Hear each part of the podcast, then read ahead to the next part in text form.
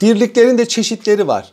Bunlar çeşitli ihtimallere göre yapılan tasnifler. Yani çeşitli hallere göre. Bir kere mülk olan ve olmayan tımarlar var. Mülk olan tımar var, mülk olmayan tımar var. Şimdi mülk tımar, mülk tımar, e, burada tımar sahibi arkadaşlar, tımarın varidatını, gelirlerini hayatı boyunca topluyor. Tımar alınıp satılabiliyor, vakfedilebiliyor, hatta varislere intikal ediyor.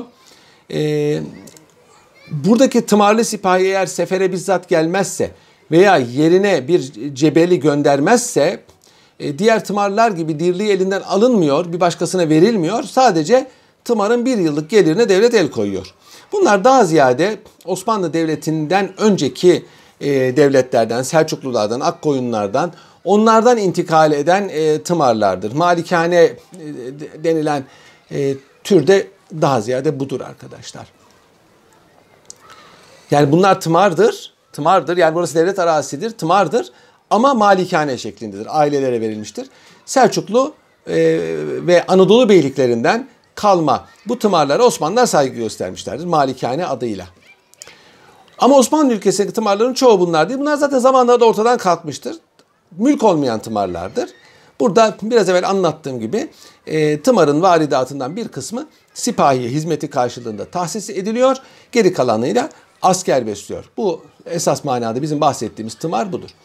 Biraz evvel zaten e, varidatına göre, arazinin gelirine göre e, dirliklerin e, has, zeamet ve tımar diye ayrıldığından bahsetmiştim. Mesela şimdi bir şey düşünün, sancak düşünün. Osmanlı'da fethedilmiş 500 tane köyü var.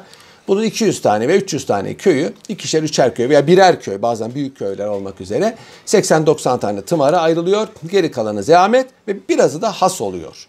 Yani e, bu toprakların bu toprakların e, varidatının bir kısmı has, bir kısmı zeamet, bir kısmı tımar olmak üzere ayrılıyor. Çoğunluğu tımara ayrılıyor. Çünkü askere ihtiyaç var. Daha fazla askere ihtiyaç var. Zeamet ve has sahiplerinin sayısı az zaten. İşte 100 bin akçe ve yukarısı gelir gelir. Akçe Osmanlılar'da para birimidir arkadaşlar. Sultan Abdülmecit zamanına kadar akçe Gümüşten basıldığı için akçe demişlerdir adına. Beyaz renklidir yani. Bu Osman Gazi ilk akçeyi bastıran Osman Gazi'dir. Osmanlılar'da ilk gümüş parayı Osman Gazi bastırdı. Bu paralar bulundu. Israrla bugün bazıları e, bunu kabul etmese de arkeoloji müzesinde bile var. 3-4 tane bulundu. Osman Osman bin Osman bin Erdungurul. Ertuğrul'un oğlu Osman yazıyor üstünde. Hatta bir tanesinde Osman bin Erdu, Erdungurul Bin Gündüz yazıyor. Osman Gazi'nin babası Ertuğrul, onun babasının adı Gündüz Alp. Süleyman Şah diye biliniyor ama Süleyman Şah muhtemelen bütün Osmanlı tarihinde Süleyman Şah diye yazar. Bu Irak'ta e, kabri olan Türk mezarının e, da yatan zat olduğu söyleniyor, inanılıyor. Bu zat muhtemelen Süleyman Gündüz Alp'in e, diğer ismidir. Çünkü Türklerin hepsinde bir İslami isim var, bir Türk ismi var. Muhammed Alparslan, Davut Çağrı mesela, Muhammed Sel Tuğrul. Celalettin Melikşah, Mahmut, e, Muhammed Tapar gibi her birinin e, bir İslami ismi vardır. Bu da öyle olsa gerek. İlk akçeyi o bastı. Para birimidir akçe arkadaşlar. Üç akçe, üç akçe bir kuruş, yüz kuruş bir Osmanlı lirasıdır. Sonra araya para girmiştir. Para. Üç pul bir akçedir. Pul en küçük paradır. E, buna fils derler. Kıbrıs'ta hala var. Fils. E, en küçük para budur. E, bundan daha küçük para yoktur piyasada. Ama akçe, para birimi akçedir. Akçenin üzerinden yapılır hesaplamalar hep. Sultan Abdülmecid'e kadar. Sonra kuruş üzerinden yapıldı hep hesaplamalar. Osmanlı parasının vahidi kıyasisi yani para birimi diyorlar şimdi. Arkadaşlar e, akçeydi. 100 bin akçenin üzerinde olanlara dirliklere has deniyor e, has vezirlere veriliyor, beyler beylere, sancak beylere ve diğer umeraya veriliyor. Bunlara e, havassı vüzera denir. Yani vezirler hası. Bunlara hisse ayrılıyor. Kalanı da havassı humayun olmak üzere devlete ait oluyor. Buradan da padişahın hasları vardır. Padişahın geliri buradan karşılanır. Sarayın masrafları buradan karşılanır. Her has sahibinin toprağında oturacak diye bir kaide yok. Hele zaten muazzaf vazifeli ise bu kişi zaten gidemez. Vezir Azam nasıl gidecek? Mesela Kemah. Erzincan'ın Kemah kazasının hasları vezir azam hassıdır. Vezir azam gidip orada oturamaz ki. Oraya bir mümessil gönderiyor. Bir vekil gönderiyor. Buna voyvoda derler arkadaşlar. Veya ketüda derler.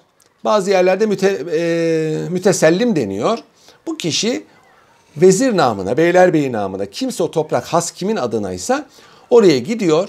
Aynı tımarlı sipahinin yaptığı işi yapıyor. Orayı kiraya veriyor. Kiraları topluyor. Yani varidatı tahsil ediyor.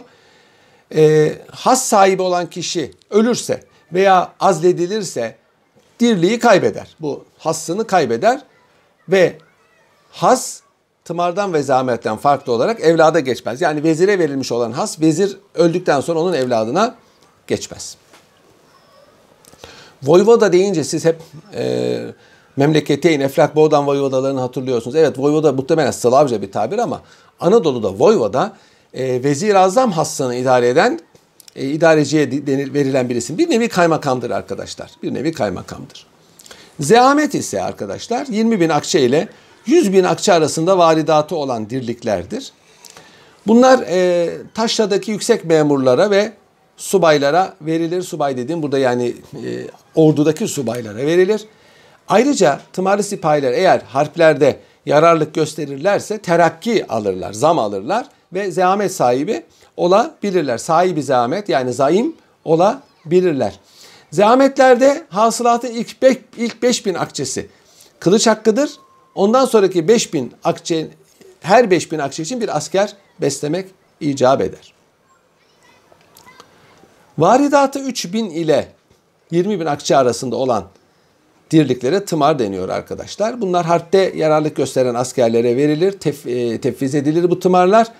E, bunlara tımarlı sipahi deniyor. Herkesin bildiği budur. Sayıca fazla olan da budur. Sipahiler 3000 akçeye kılıç hakkından sonraki her 3000 akçe için bir asker beslerler. Sayıca tımarlı sipahiler elbette ki çok fazladırlar. Tımarlar e, sahiplerinin gördüğü işe göre de üçe ayrılıyor. Bunlardan bir tanesi hizmet tımarıdır. Hademe tımarı da deniyor buna.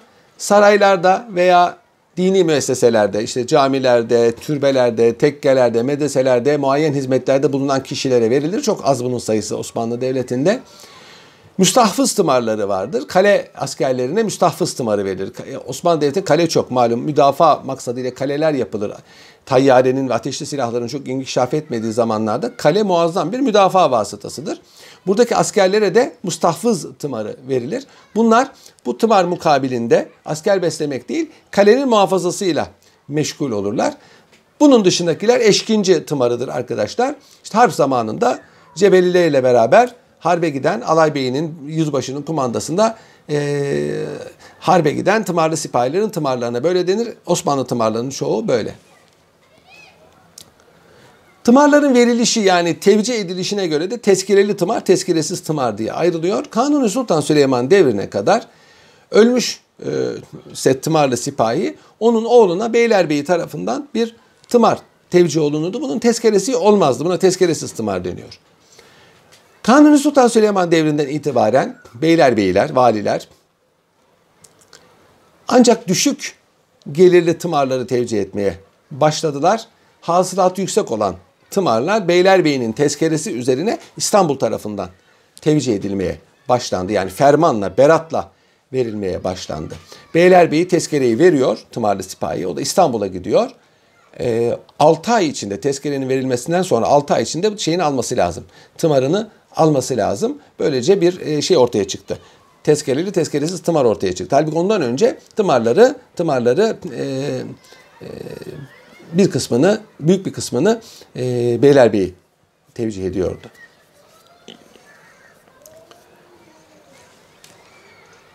Mali cihetle de tımarlar, e, serbest tımar ve serbest olmayan tımar diye ayrılır. Serbest tımarlarda arkadaşlar, tımarlı sipahi ayrıca yani topladığı kiradan başka bazı örfi vergileri de toplarlar. Malumunuz Osmanlı Devleti'nde iki çeşit vergi var. Tekalifi şer'iye, tekalifi örfiye.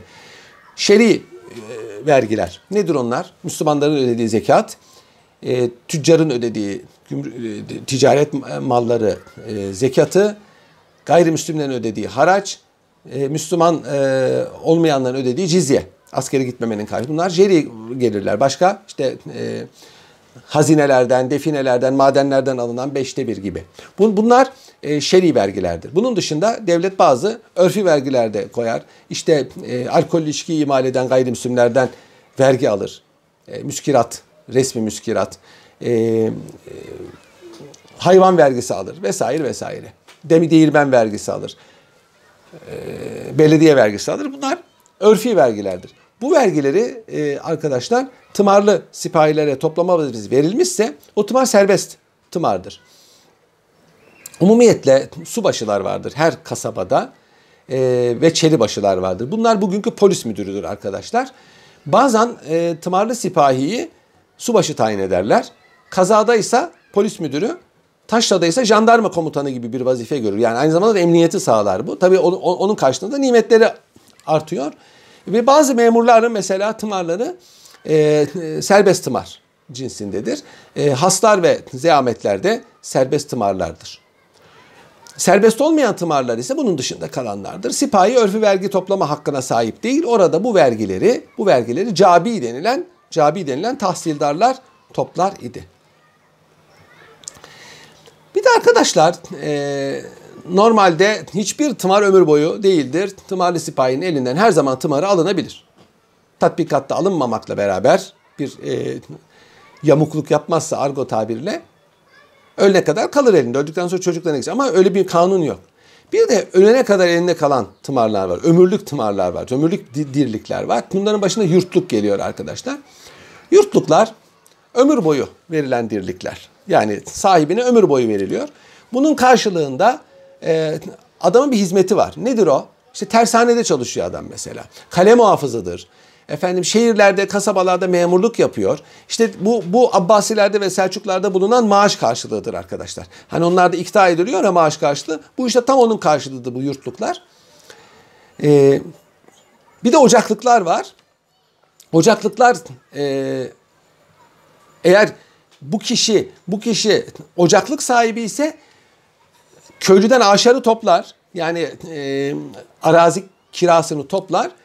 Bazı vergileri de toplar. Mesela gümrük vergilerini toplar. İç gümrükler var bir yerden bir yere mal giderken. Onları da toplar bunlar. E, gerek yurtluk gerek ocaklık her ikisinde de bunlar işte e, hudutla, huduttaki askerlere bilhassa birden ani harp çıktığı zaman ordu gelinceye kadar orada mücadele etsin. Asıl ordu e, gelince de ona e, katılsın diye e, verilir bu kişilere. Yani hususi kişilere verilir bu şeyler, yurtluklar.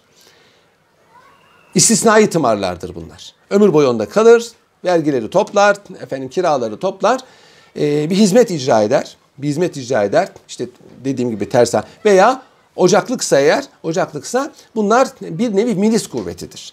Bir nevi diyelim ki bir ani saldırı oldu. Bunlar daha ziyade hudut yakınlarında olur arkadaşlar. Ocaklıklar. Doğu Anadolu'da var mesela. Rumeli'de var. Ocaklık. Hemen e, onlar müdahale ediyorlar ordu gelene kadar.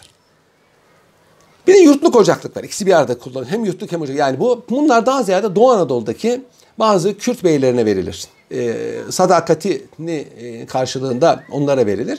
Bu e, topraklarda tımarlar ve zahmetler o bey kimse ona verilir ve onun mahiyetine verilir. Ölünceye kadar o bey bu tımarları veya neyse zahmetleri elinde tutar.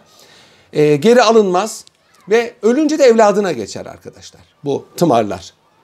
Bey buradaki e, kiraları toplar, vergileri toplar ama yine de orada sipahi gibi. Araziyi satamaz, hibe edemez, vakfedemez vesaire vesaire. Tımardan farkı ne? Bu bir hizmet karşılığı değil. Bu oralar Kürt mıntıkaları, Kürt beylerinin de Osmanlı Devleti'ne gönüllü olarak iltihak ettiler. Osmanlı dedi ki siz burada gene eskiden olduğu gibi hüküm sürmeye devam edin. Tımar yaptı oraları. Tımar gelirlerini siz toplayın. Ben bu tımarı sizden geri almayacağım. Ölene kadar sizde duracak. Öldükten sonra çoluk çocuğunuza geçecek. Ee, siz burada hatta bazı davalara da bakabilirsiniz. Şeyleri de siz toplayın. E, vergileri de siz toplayın. Karşılığında e, bana asker besleyin. Savaşa e, iltihak edin.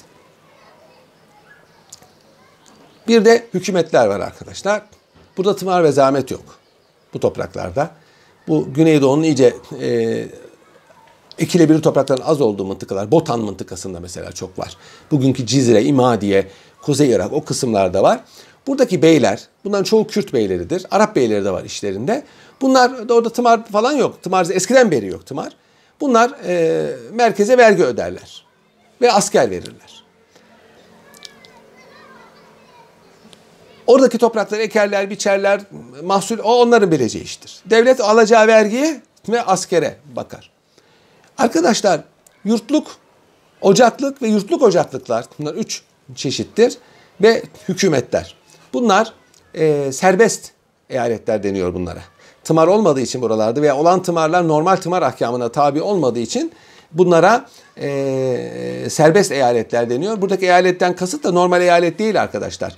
Yani e, bazı Osmanlı metinlerinde eyalet e, veya sancak diye geçiyor. Bilmeyenler de onları normal idari taksimattaki sancak ve eyalet gibi zannediyor. Hayır öyle değil onlar. Onlar kendilerine mahsus idaresi olan Osmanlı sisteminde kendine mahsus idaresi olan kısımlardır, mıntıkalardır.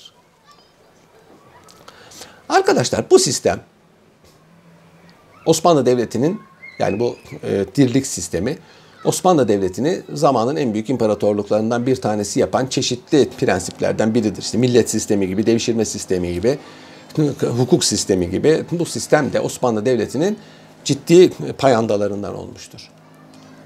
Ancak Sultan 3. Mehmet devrinden itibaren zaafa düşmüştür dirlik sistemi. Bunun çeşitli sebepleri var. Bir kere dirlik sahiplerine bunlar e, o devirden sonra farklı mükellefiyetler yüklendi. Yani artan savaşlar sebebiyle gerek batıda gerek doğuda çok savaş var. Osmanlı Devleti çok savaşlarla meşgul olmuş. Yani barışı sever ama e, neticede savaştan da başını kaldıramamış. Kolay bir şey değil. Bir, bir problemli coğrafyada yaşayabilmek için savaş yapmak mecburiyetindesiniz. Bu savaşta kötü bir şey. Yani kötü bir şey. Hem fakirlik hem sıkıntı meydana getiriyor. İşte dirlik sahiplerine sadece vazifesi asker beslemek olan dirlik sahiplerine e, normal işleri, mutat işlerin dışında başka vazifeler yüklendi. Fetihler durdu. Savaşlar devam ediyor. Toprak miktarı sabit kaldı. Bu arada en mühim arkadaşlar harp teknikleri değişti. Ateşli silahlar eskiden beri var. Yani Sultan 3. 1. Murat devrinden itibaren Osmanlılar top ve tüfek kullanmışlar.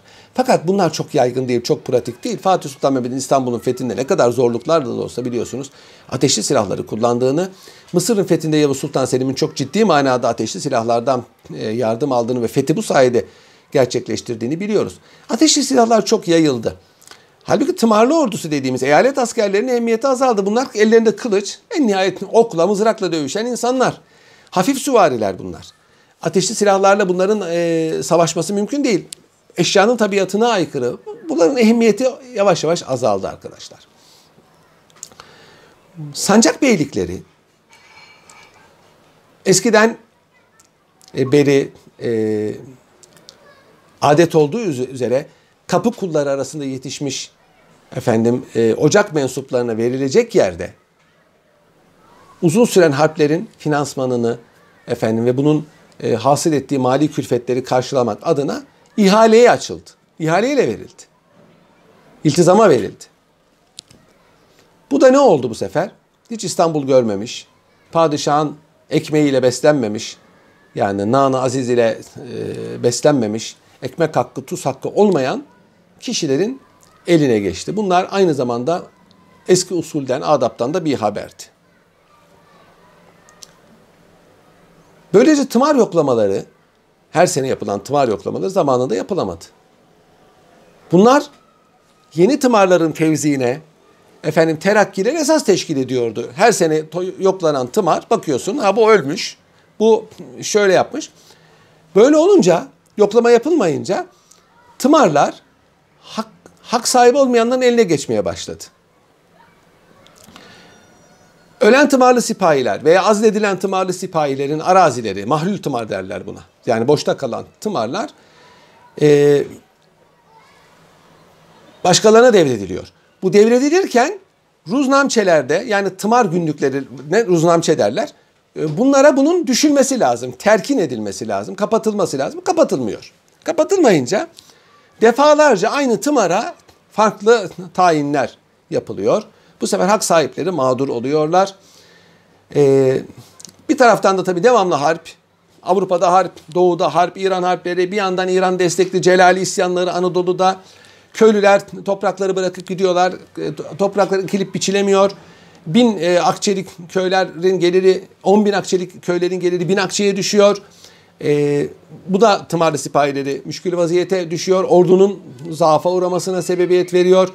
E, şehirlerdeki tahribatlar, e, köylerdeki tahribatlar, masraflar tımarlı sipahileri fukaraya dönüştürüyor. Tımarlı sipahiler o taşra aristokratları fukara durumuna düşüyor. Böylece asker besleyemiyorlar. Ve böylece ordunun neredeyse yüzde sekseninin hatta yüzde sekseninden fazlasını teşkil eden tımarlı sipahiler ki Kanuni Sultan Süleyman zaman 170 bini hatta 200 bini bulmuştu. 1768 ee, senesinde Rus harplerinin, Rus-Alman harplerinin yapıldığı 1768 senesinde 20 bin kişiye düşmüştür arkadaşlar. 20 bin kişiye düşmüş yani onda birine düşmüştür. Tabi e, Osmanlı hükümeti bu zaafın farkındaydı. Bu zaafı gidermek adına dirliklerin ıslahı yoluna gitti ama bir türlü netice alamadı. Valiler bu sefer mecbur kaldılar e, kapılarında hususi ücretli askerler beslemek mecburiyetinde kaldılar. Sekban derler bunlara. Böylece devletin askeri ihtiyaçlarını bunlar karşılamaya başladı. İsyanlarla bunlar mücadele ediyor. Sefere bunlar gidiyor. Tımar sipahi yok çünkü. Girit en son fethedilen Osmanlı toprağıdır. Sultan İbrahim tarafından fethedilmiştir arkadaşlar.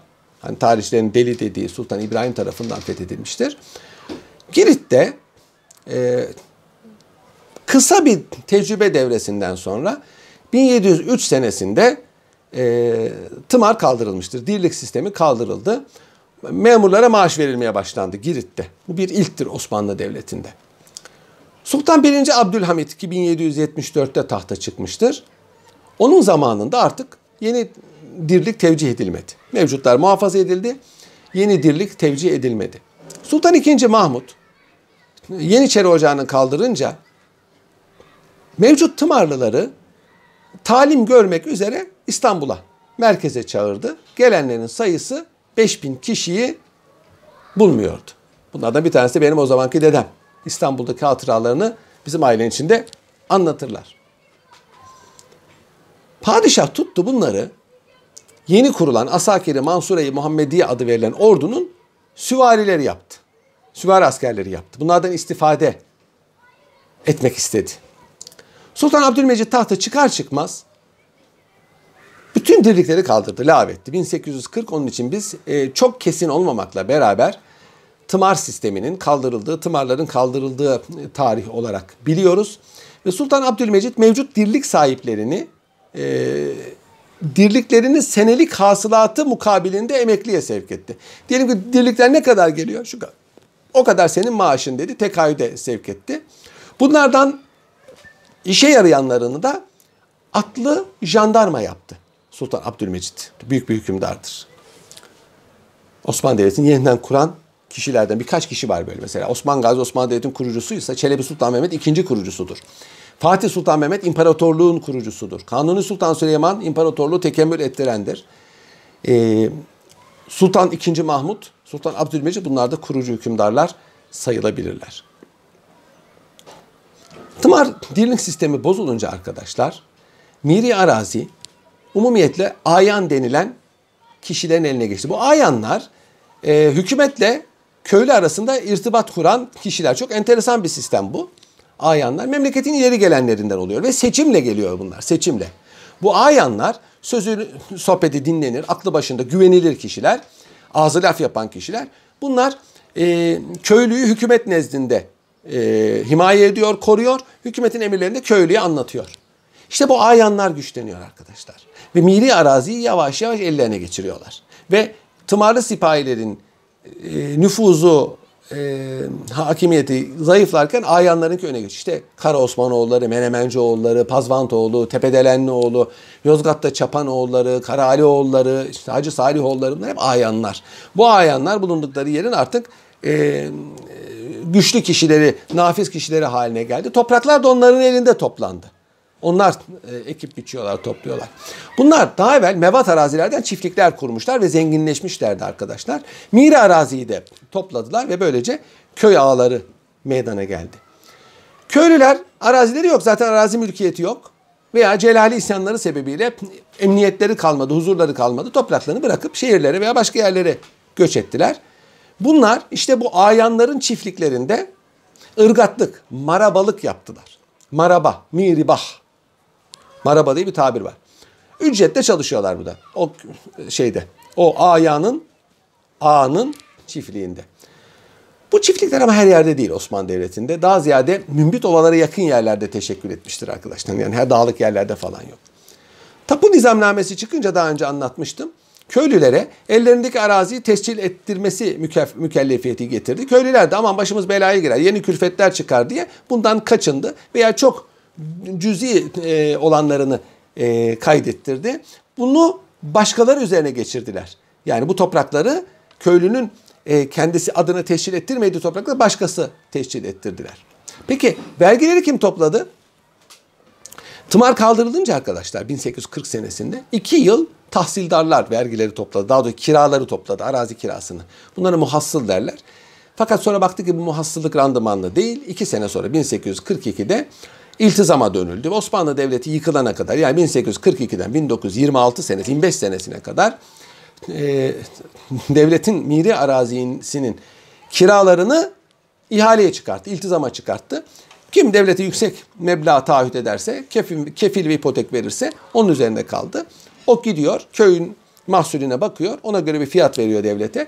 İltizamı aldığı zaman da bu mültezim harman kaldırma zamanı ona haber veriyorlar. Gidiyor harmanı kaldırıyor. Onda birini alıyor. Onda geri kalan köylüye kalıyor. Onda birini alıyor. Bu onda bir onun oluyor artık. Çünkü devlete zaten o parayı e, kendi cebinden ödemişti. Artarsa mahsul karlı çıkıyor. Az gelirse zarar ediyor. Böylece arkadaşlar, böylece arkadaşlar e, Osmanlı Devleti'nin zaten bir aristokrasi yok. Osmanlı Devleti'nde şehir, kasaba ve köy aristokrasisi var. Şehir aristokrasisi e, vezirler ve ilmiyeden e, ibarettir. Bunlar birkaç nesillik aristokratik ailelerdir. Lüks içinde yaşayan, e, belli bir estetik zevki teşekkül etmiş. Babadan oğula vezirliğin, babadan oğula işte kazaskerliğin, şehir üstamlığın geçtiği ailelerdir. Sayıları azdır. Kasabalarda aynı şekilde e, esnaf aileleri vardır, burjuva aileleri vardır. Bunlar bir nevi aristokrasi gibi babadan oğula bu zenginlik devam eder ama hiçbir zaman devletle bunların temasları olmadığı için bunu aristokrat olarak görülmemişlerdir. E, kasabalardaki ayanlar işte zamanla aristokrasi kurmuşlardır. Ve köylerde tımarlı sipahi ve zahmet sahipleri taşlı aristokratlarıdır. Avrupa'daki kontlar, markiler gibi değil elbette ama bunlar da bir e, aristokrat sınıf e, sayılır. Çünkü babadan oğula geçiyor tımarlar. Bunların elinde güç var. Devletle e, irtibatları var. Ordu komutanları itibarlılar. Tımar kaldırılınca arkadaşlar bu tımarlı sipahiler birer ikişer köylüye karıştı. Bunların çoğunun e, arazisi de yoktu. Fakir düştüler. Çok fakir düştüler. Anadolu'da ben araştırmalar yaptığım zaman görürdüm. Eski tımarlı sipahilerin çocukları çok fakir köylülerdir. Çok fakir köylülerdir. Çünkü onların mülkleri yok. Tımarları tımar kalkınca ortada kalmışlar. Uyanık olanları işte ihya yoluyla arazi kazananlar veya e, miri arazi tasarruf edenler kurtulmuşlardır. Böylece Osmanlı Devleti'nde taşlı aristokrasisi de tarihe karışmıştır. Şimdi 1925 senesinde daha doğrusu 26 senesinde başlamak üzere tımar e, aşar kaldırıldı arkadaşlar. Bu ne demektir? Herkesin elindeki miri arazi onun oldu. Devlet dedi ki herkes elindeki miri arazinin sahibidir.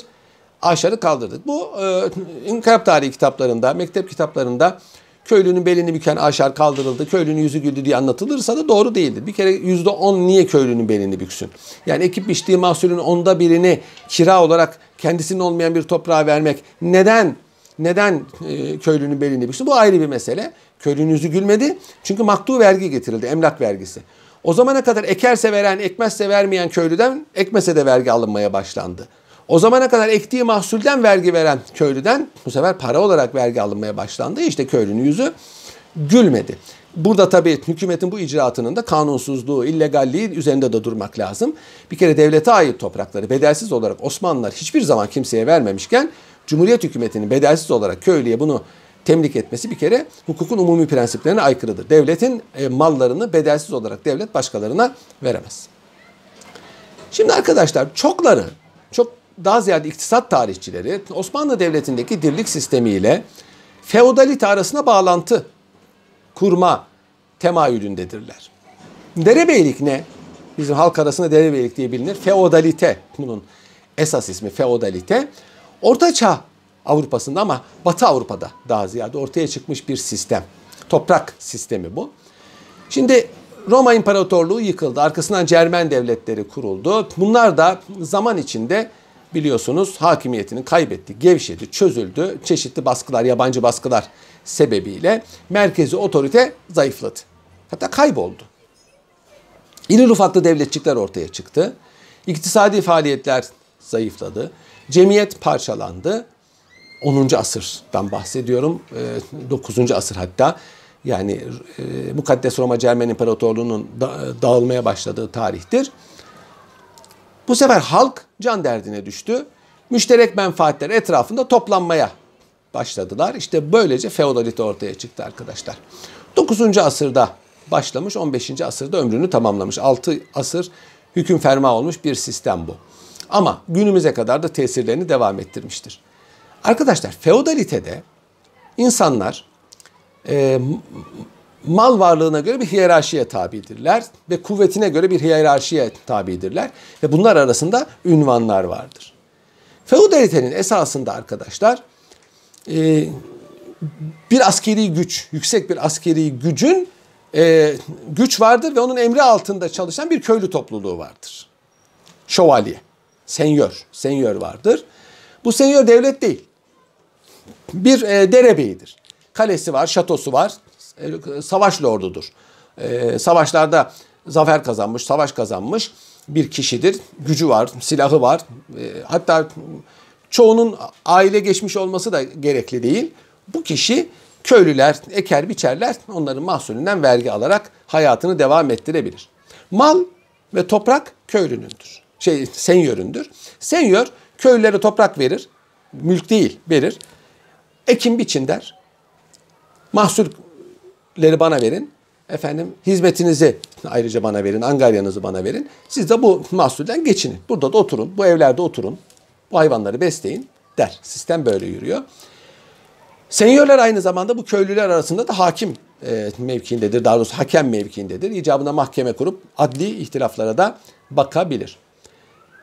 Senyörün hizmetine giren kişiler İncil üzerine yemin ederler. Sadakat yemini de bulunurlar. Orta çağda e, şövalyelik güçlü olduğu için söz ve yemin çok mühimdi. Biraz da sadakat yemini.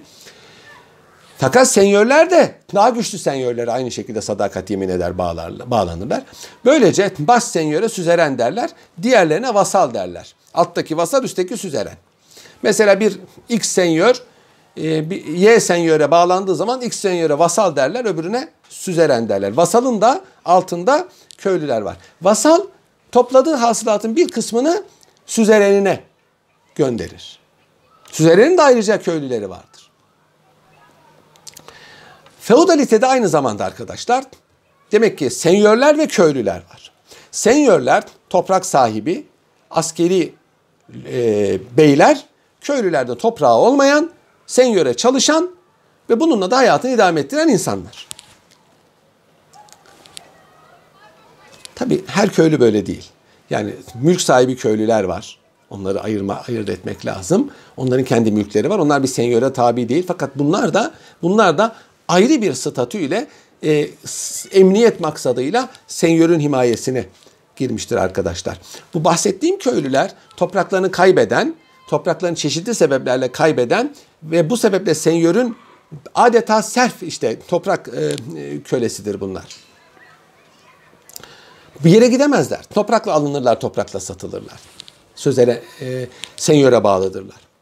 Şehir halkı müstesna. Şehir ve kasaba halkı müstesna. Bu köylülerden de kasabalara, şehirlere gidenler e, bazen hürriyetini kazanabiliyor ama çok zaman bunu buna muvaffak olamıyorlar. Feodalitede bir de e, ünvanlar var. Asalet ünvanları var arkadaşlar. Çünkü zamanla bu senyörler babadan oğula babadan oğula geçerek bir ailenin eline inhisar etmeye başlamış bu senyörlük. Yani her önüne gelen senyör olamıyor. Aile de bu iş, işte rol oynuyor. Hatta harpler bitse bile vaktiyle bu devletin kuruluşunda, bu toprağın alınışında burayı fetheden adamın torunları bunlar. Aile karizması var. Aile karizması var. Bunlar arasında rütbeler var. En düşük rütbe baron arkadaşlar. Sonra kont geliyor üste. Sonra marki, sonra dük geliyor. Sonra prens, sonra kral, sonra imparator. Bunlar aralarında umumiyetle vasal süzeren münasebeti kurmuşlardır. Yani baron konta, kont markiye, marki düke, dük prenset, prens krala, kral imparatora kadar böyle gider. En üstte kral veya prens. Prens ama buradaki prens yanlış anlamayın. İki tane iki türlü prens var. Bir kralın oğluna prens deniyor. Buradan bundan bahsetmiyoruz. Buradakiler hükümran prenslerdir. Yani bir devletin hükümranı olan, hükümranı olan prenslerdir. Mesela Monaco. Ve Monaco bir prensliktir arkadaşlar. Liechtenstein Avrupa'da bir prensliktir. Mesela Bahreyn, Küveyt bir prensliktir. Birleşik Arap Emir, emir zaten prens demektir Arapça. Abu Dhabi, Şarjah, e, Ecmeyn, e, Reisül Hayme, Füceriya bunlar hepsi birer emirlik. Orta Doğu'da. Eskiden Katar'da emirlikti. Şimdi son krallık oldu. Ürdün emirlikti eskiden. 1946'ya kadar e, İngilizler çekildikten sonra orası da krallık oldu. Memleket oldu. Meliklik oldu. Burada kastettiğim hükümran prensler. Yani kralla aynı statüde. Bunlar biraz daha düşük rütbedeler, rütbededir. Nitekim kral, kraliçe var, kır, kraliçe var. Kralın karısına kraliçe deniyor ama onun hiçbir rolü yok. Ama kraliçe Elizabeth gibi ise hükümran kraliçedir o. Danimarka kraliçesi gibi. Onlar hükümran kraliçe. Onların kocalarına da kral denmiyor. Kral denmiyor. Prens konsort veya prens e, ama e, e, o kral gibi değil. Kraliçenin kocası ama kral gibi değil. Adı da kral değil. Bu o, ünvanlar bazen veraset yoluyla yani zorla ele geçirme yoluyla bir kişinin e, uhdesine birleşebilir. Yani bir adam hem baron hem kont mesela Galler prensi Prens Charles. Kraliçe Elizabeth'in oğlu aynı zamanda Cornwall düküdür. Aynı zamanda Ulster baronudur. Chester markesidir mesela. Çeşitli ünvanlar var. Bu veraset yoluyla oluyor. Ölünce kimsesi kalmayınca krala dönüyor, kraldan oraya geçiyor. Ve annesinden geçiyor falan filan. Ve amcası oluyor o. Oradan geçiyor. Veraset oluyor. Veya gidiyor zorla orayı işgal ediyor. Adamın toprağını işgal ediyor. Onun ünvanını da o alıyor. Orta çağda bunun misalleri vardır. Asalet ünvanlarını arkadaşlar sadece kral verebilir. Bugün de öyledir. İngiltere'de sadece kraliçe asalet ünvanı verebilir. Şu anda İngiltere'de kraliçenin asalet ünvanı verme e, salayeti tahdit edilmiştir. Sadece kraliyet ailesinden olanlara asalet ünvanı verebiliyor. Bunun dışındakilere Sir ünvanı veriyor. Sir fahri bir asalet ünvanıdır. Sir ünvanı verilenler Lord diye anılırlar. Lordlar kamerasına girerler ama öldükleri zaman her şey biter. Şu anda kraliçe parlamentonun daha doğrusu hükümetin teklifi üzerine birine Lord ünvanı mesela e, Churchill'e Lord ünvanı verilmiştir. Margaret Thatcher'a Lord ünvanı verilmiştir. Çeşitli sanatçılara, bilim adamlarına Lord ünvanı verebiliyor. Bir de babadan gelme lordlar var. Onlar işte soyluluk ünvanı taşıyanlar. Kraliçe isterse e, soyluluk ünvanı verebilir. Ama artık vermiyor. Sadece e, kendi ailesine veriyor. Mesela kraliçe e, ikinci oğlu Andrew'ya York Dükü ünvanını verdi. Çünkü York Düklüğü kraliçenin uhdesindedir. Çünkü York Düklüğü hanedana ait. Üçüncü oğluna Essex e, düklüğü ünvanını verdi. Küçük olan Edward Essex düküdür. Mesela Prens Charles'ın oğlu William'a Cambridge dükü ünvanı verildi. Bu da kraliçenin uhdesindeydi. Küçük kardeşine e, Sussex e, dükü ünvanı verildi. Mesela kraliçenin uhdesinde hala ünvanda mesela Nor Norfolk düklüğü var mesela verilmedi bildiğim kadarıyla. E, kraliçenin uhdesinde var bunlar.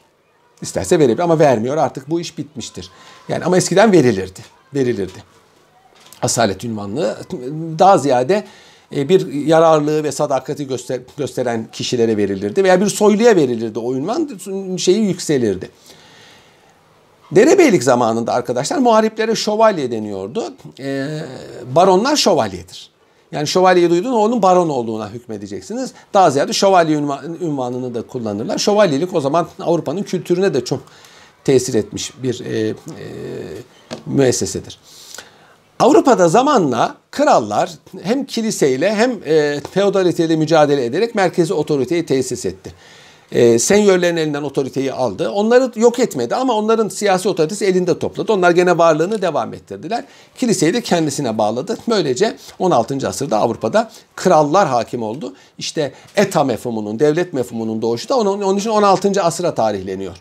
Ama asalet ünvanları hatta asalet ünvanına bağlı mülkler devam etti. Şimdi bir soylunun asalet ünvanı var. Diyelim baron. O baron ünvanını kullanır. Bu baron aynı zamanda arkadaşlar o toprakların sahibidir ve o topraklarda yaşayanların da e, devlet reisidir. Küçücük bir köy bir devlettir arkadaşlar. İşte krallar otoriteyi alınca baronların o devlet reisliği bitti. Ama baronluğu kaldı, e, toprakları kaldı. Bolşevikler geldiği zaman onu da kaldırdılar mesela. Fransız ihtilalinde onu da kaldırdılar. Topraklarını da aldılar. E, ünvanlarını da aldılar hatta kellelerini de aldılar.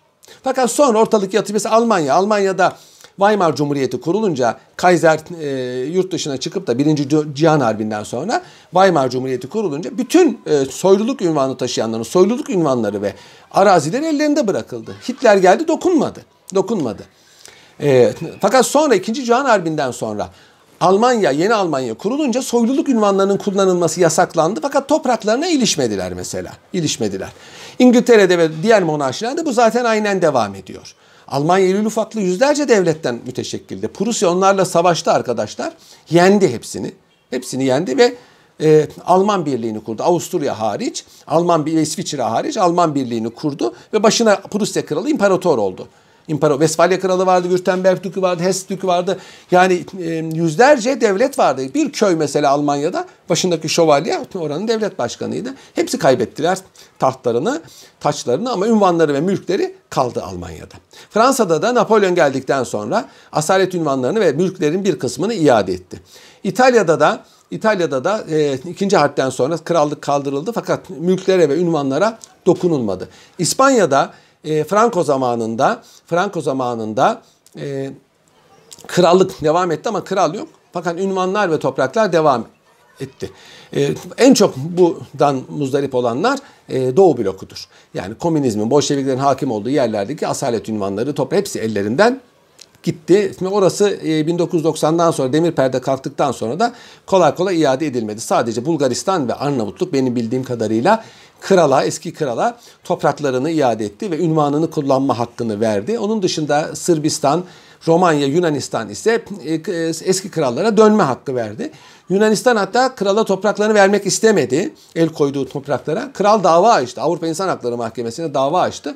Topraklarını elde etti. Son Yunan kralı 1969'da tahtını kaybetti. 73'te de resmen kaybetti topraklarını geri aldı ve bir vakıf kurdu. Yani insanların hayrı için vakıf kurdu. Yani Yunan hükümetini mat etti. Şu anda Yunanistan'da yaşıyor son Yunan kralı Konstantinos. Bulgaristan da aynısını yaptı. Bulgaristan bu kadar dava açmaya daha şerefli davrandı. Dava açmanıza gerek yok. Listeyi verin dedi. Mülkünüzün hepsini iade edelim dedi. Krala iade etti ama diğer soylulara değil. Arnavutluk da aynısını yaptı. E, maalesef Türkiye bunu yapmadı. Osmanlı Hanedanı'nın el koyduğu mallarına iade etmedi. Onlar da ne kadar e, mazlumlarmış ki bunu dava mevzu yapmadılar. Dava mevzu yapmadılar. Şimdi arkadaşlar e, çok kişi çok kişi biraz iktisat tarihçileri Osmanlı feodalitesi, feodalitesi tabirini kullanıyor e, ve Osmanlı'daki dirlik sistemiyle feodalite arasında bağlantı kuruyor. Bu yanlış arkadaşlar. Bu doğru değil. E, bir kere feodalitede merkezi idare yok. Merkezi otorite yok. Siyasi otorite parçalanmış. Krallar var ama krallar sadece başşehrin etrafında sözü geçiyor. Fransa kralının Paris'ten öteye sözü geçmiyor. Kuvvet derebeylerinin elinde, feodal beylerin elindedir. Tımar sisteminde böyle değil. Tımar sisteminde merkezi otorite güçlüdür. E, tımarı sipahiler birer memurdurlar arkadaşlar. Ve Osmanlı Devleti'nin son zamanlarında derebey adını taşıyanlar var. E, ama bunlar yine Avrupa'daki derebeyler gibi değil. O ayanlar var ya toprak sahibi ayanlara köy ağalarına derebey deniyor. Fiili bir e, vaziyet bu. Sonra e, feodalitede senyor toprağın sahibidir arkadaşlar. Köylüler orada köle gibidirler. Halbuki tımarlı sipahi, dirlik sahibi toprağın sahibi değil. E, devlete ait topraklar, miri arazidir. Bir nevi tahsildar gibidir sipahi. Oradaki vergileri toplayan ve topladıkları vergileri e, e, sipahinin olmazsa oranın sahibi olduğundan dolayı değil. Karşılığında bir mükellefiyeti olduğu içindir. Halbuki, e, halbuki senyor oranın maliki ve bütün mahsul onundur. Bütün mahsul onundur. Senyor bütün mahsulü alır, köylüye geçinebileceği kadar mahsul verir. Sonra Osmanlı köylüleri hürdüler arkadaşlar.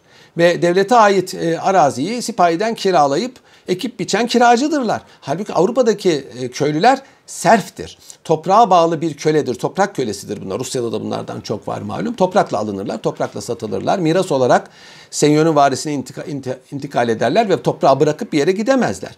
Halbuki halbuki e, e, Osmanlı'da köylüler mahsul devri bittikten sonra yani mahsulü kaldırdıktan sonra orayı terk edebilirler. Kira akdini feshedebilirler. Serfler öyle değil. Serfler bir yere ayrılamazlar. Ayrılamazlar. Bu mümkün değildir. Ve e, ekip biçmekten de vazgeçemezler. Bir kere e, feodalitede mahsul senyöre ait. Ayın olarak hepsi alınıyor. Ölmeyecek kadar serflere bırakılır dedik. Mahsul yoksa veya mahsul azsa o zaman köylü perişandır Avrupa'da. Halbuki dirlik sisteminde böyle değil. Dirlik sisteminde toprak vergisi zaten mahsulün muayyen bir yüzdesinden alınıyor ve ayın olarak alınıyor. Dolayısıyla mahsul az olduğu zaman vergi nispeti de az oluyor. Daha doğrusu kira nispeti de az oluyor. Köylü daha çok çalışırsa daha çok mahsul elde eder. Bu da köylüyü daha çok çalışmaya, daha çok e, üretmeye sevk ediyor. Böyle de bir farkı var. E, feodalitede arkadaşlar e, köylüler senyörün evinde otururlar. Onun bahçesinden istifade ederler, ahırından, samanlığından istifade ederler. Halbuki dirlik sisteminde köylülerin oturduğu evler, ahırlar, samanlıklar, bahçeler, değirmenler vesaire umumiyette köylüye aittir. Tımarlı sipahi olsun, zahmet sahibi olsun, has sahibi olsun yani dirlik sahibi bulunduğu yerde bir hakim değil arkadaşlar. Onlar üzerinde, köylüler üzerinde bir adli salahiyeti yok. Hakim sıfatıyla onlar üzerinde bir salahiyet, hatta polis bile değil onların üzerinde. Sadece e, kiraları toplar. E, bu işlere kadılar bakar. Kadılar merkezden tayin ediliyor.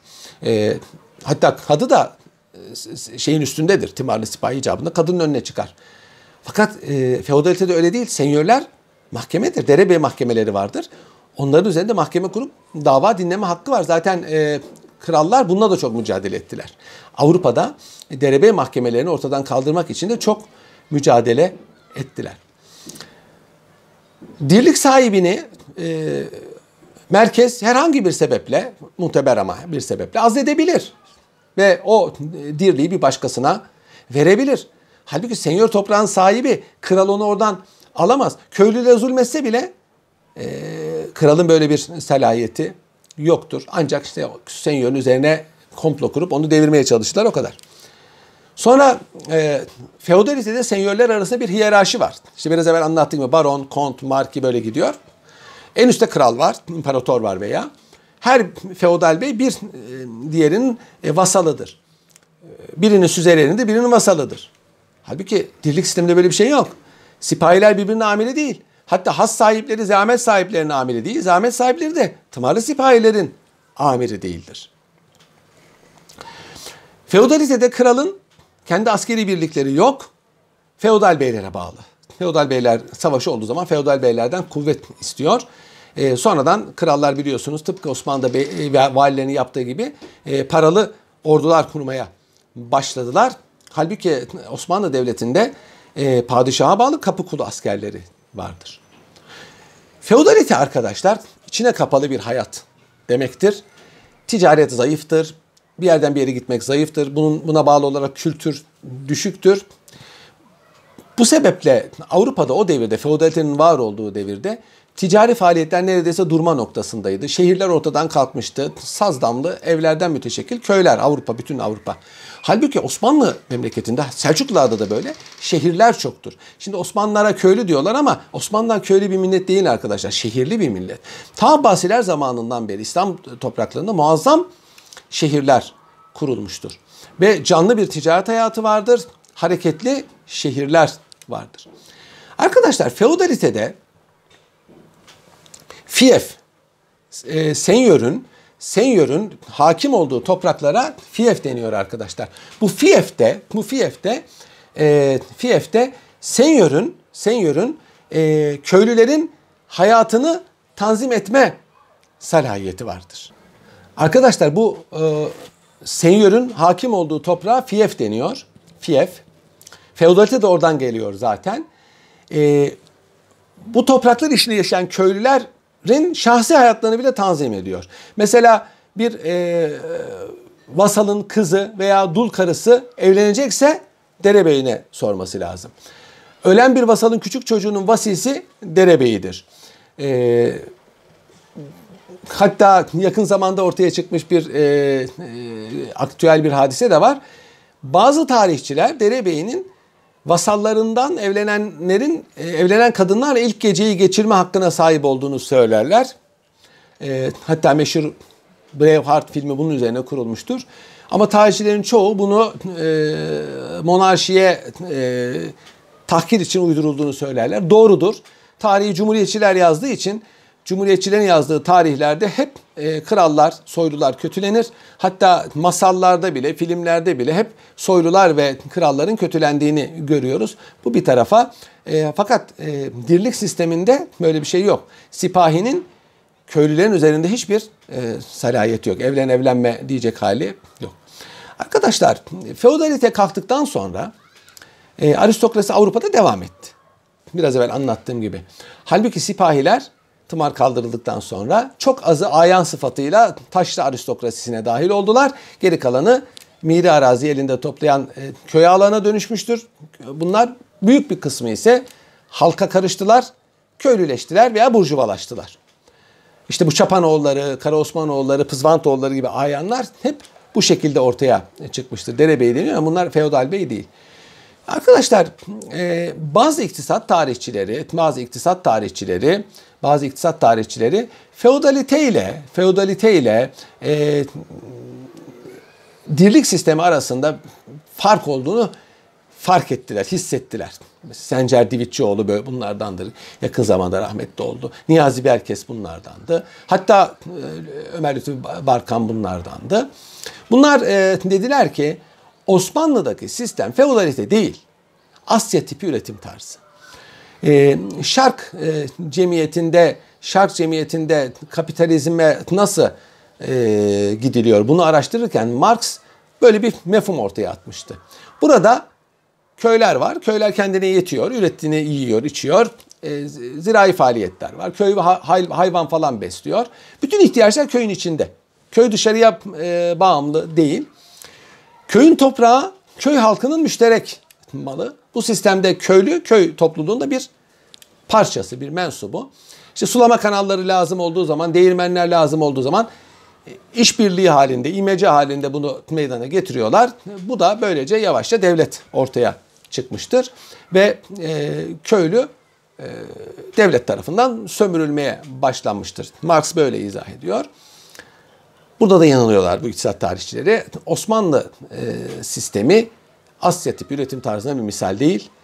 Bir kere dirlik sisteminde toprak köylünün değil, şey özür dilerim köyün değil, devletin malı. Devletin malı. Köylü ise burada kiracı. Ayrıca köylünün şahsi mülkü olabilir. Ev, evi var, bahçesi var, ahırı var, değirmeni var, samanlığı var. Hatta köylüler e, ihya yoluyla mevat, ölü araziden mülk topraklar kazanabiliyorlar. Asya tip üretim tarzında bu mevzu bahis değil. Bu Cermenlerin daha yerleşik hayata geçmediği zamanlar için belki doğru olabilir ama Osmanlılar için doğru değil. Bizans'ta arkadaşlar bir sistem var 6. asırdan itibaren. Devlet köylüye askeri hizmet karşılığında ve evlada intikal etmek üzere toprak dağıtıyor. Pronoya deniyor buna. 11. Ee, asırda memurlara, askerlere, din adamlarına, efendim kiliselere, manastırlara hatta sivillere bile pronoya veriliyor. Karşılığında toprak tahsis ediyorlar. Karşılığında asker alınıyor. Bu pronoyaya sahip olanlar taşlı aristokratlarıdır. Bizans'taki aristokratlar da böyle teşekkür etti. Zamanla köylüler de bunlara bağlandı. Bu dirlik sistemine benziyor. Çok aşikar. Ama bu dirlik sistemini Osmanlıların Bizans'tan aldığı manasına gelmez. Çünkü bu sistem Roma'da da var. Roma'da da var. Ee, Osmanlıların tatbik ettiği sistem ise Abbasilerde de var. Abbasilerde de var.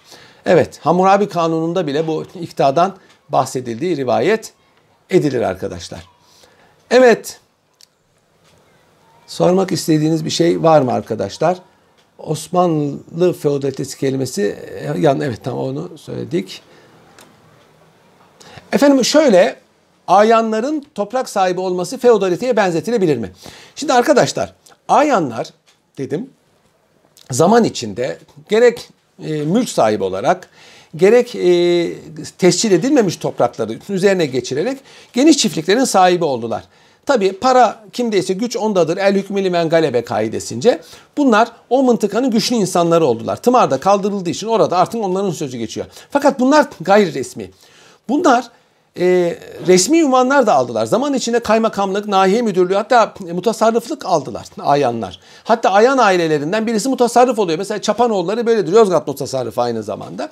Böylece resmi ünvanları da oldu. Hem toprakları var, buna bağlı zenginlikleri var. Hem e, resmi ünvanları var. Bu onlara ciddi bir güç getirdi ve işte derebeyi diye anıldı. Derebeyi ne demek arkadaşlar? Bir vadiye hakim olan kimse yani oradan gelip geçmek onun elindedir. Dere vadi demektir derebeyi ünvanı taşıdı. E bu da tam manasıyla bir feodalite değil. Çünkü e, bu ayanların topraklarındaki köylüler de neticede ırgattır. Yani ücretle çalışan insanlardır. Bırakıp gidebilirler. Bırakıp gidebilirler. Veya veya o topraklar o topraklarda e, kiracı vaziyetindedirler. Onun için e, ayanların e, vaziyeti feodaliteye benziyor, derebeyliğe benziyor ama birebir aynı değil.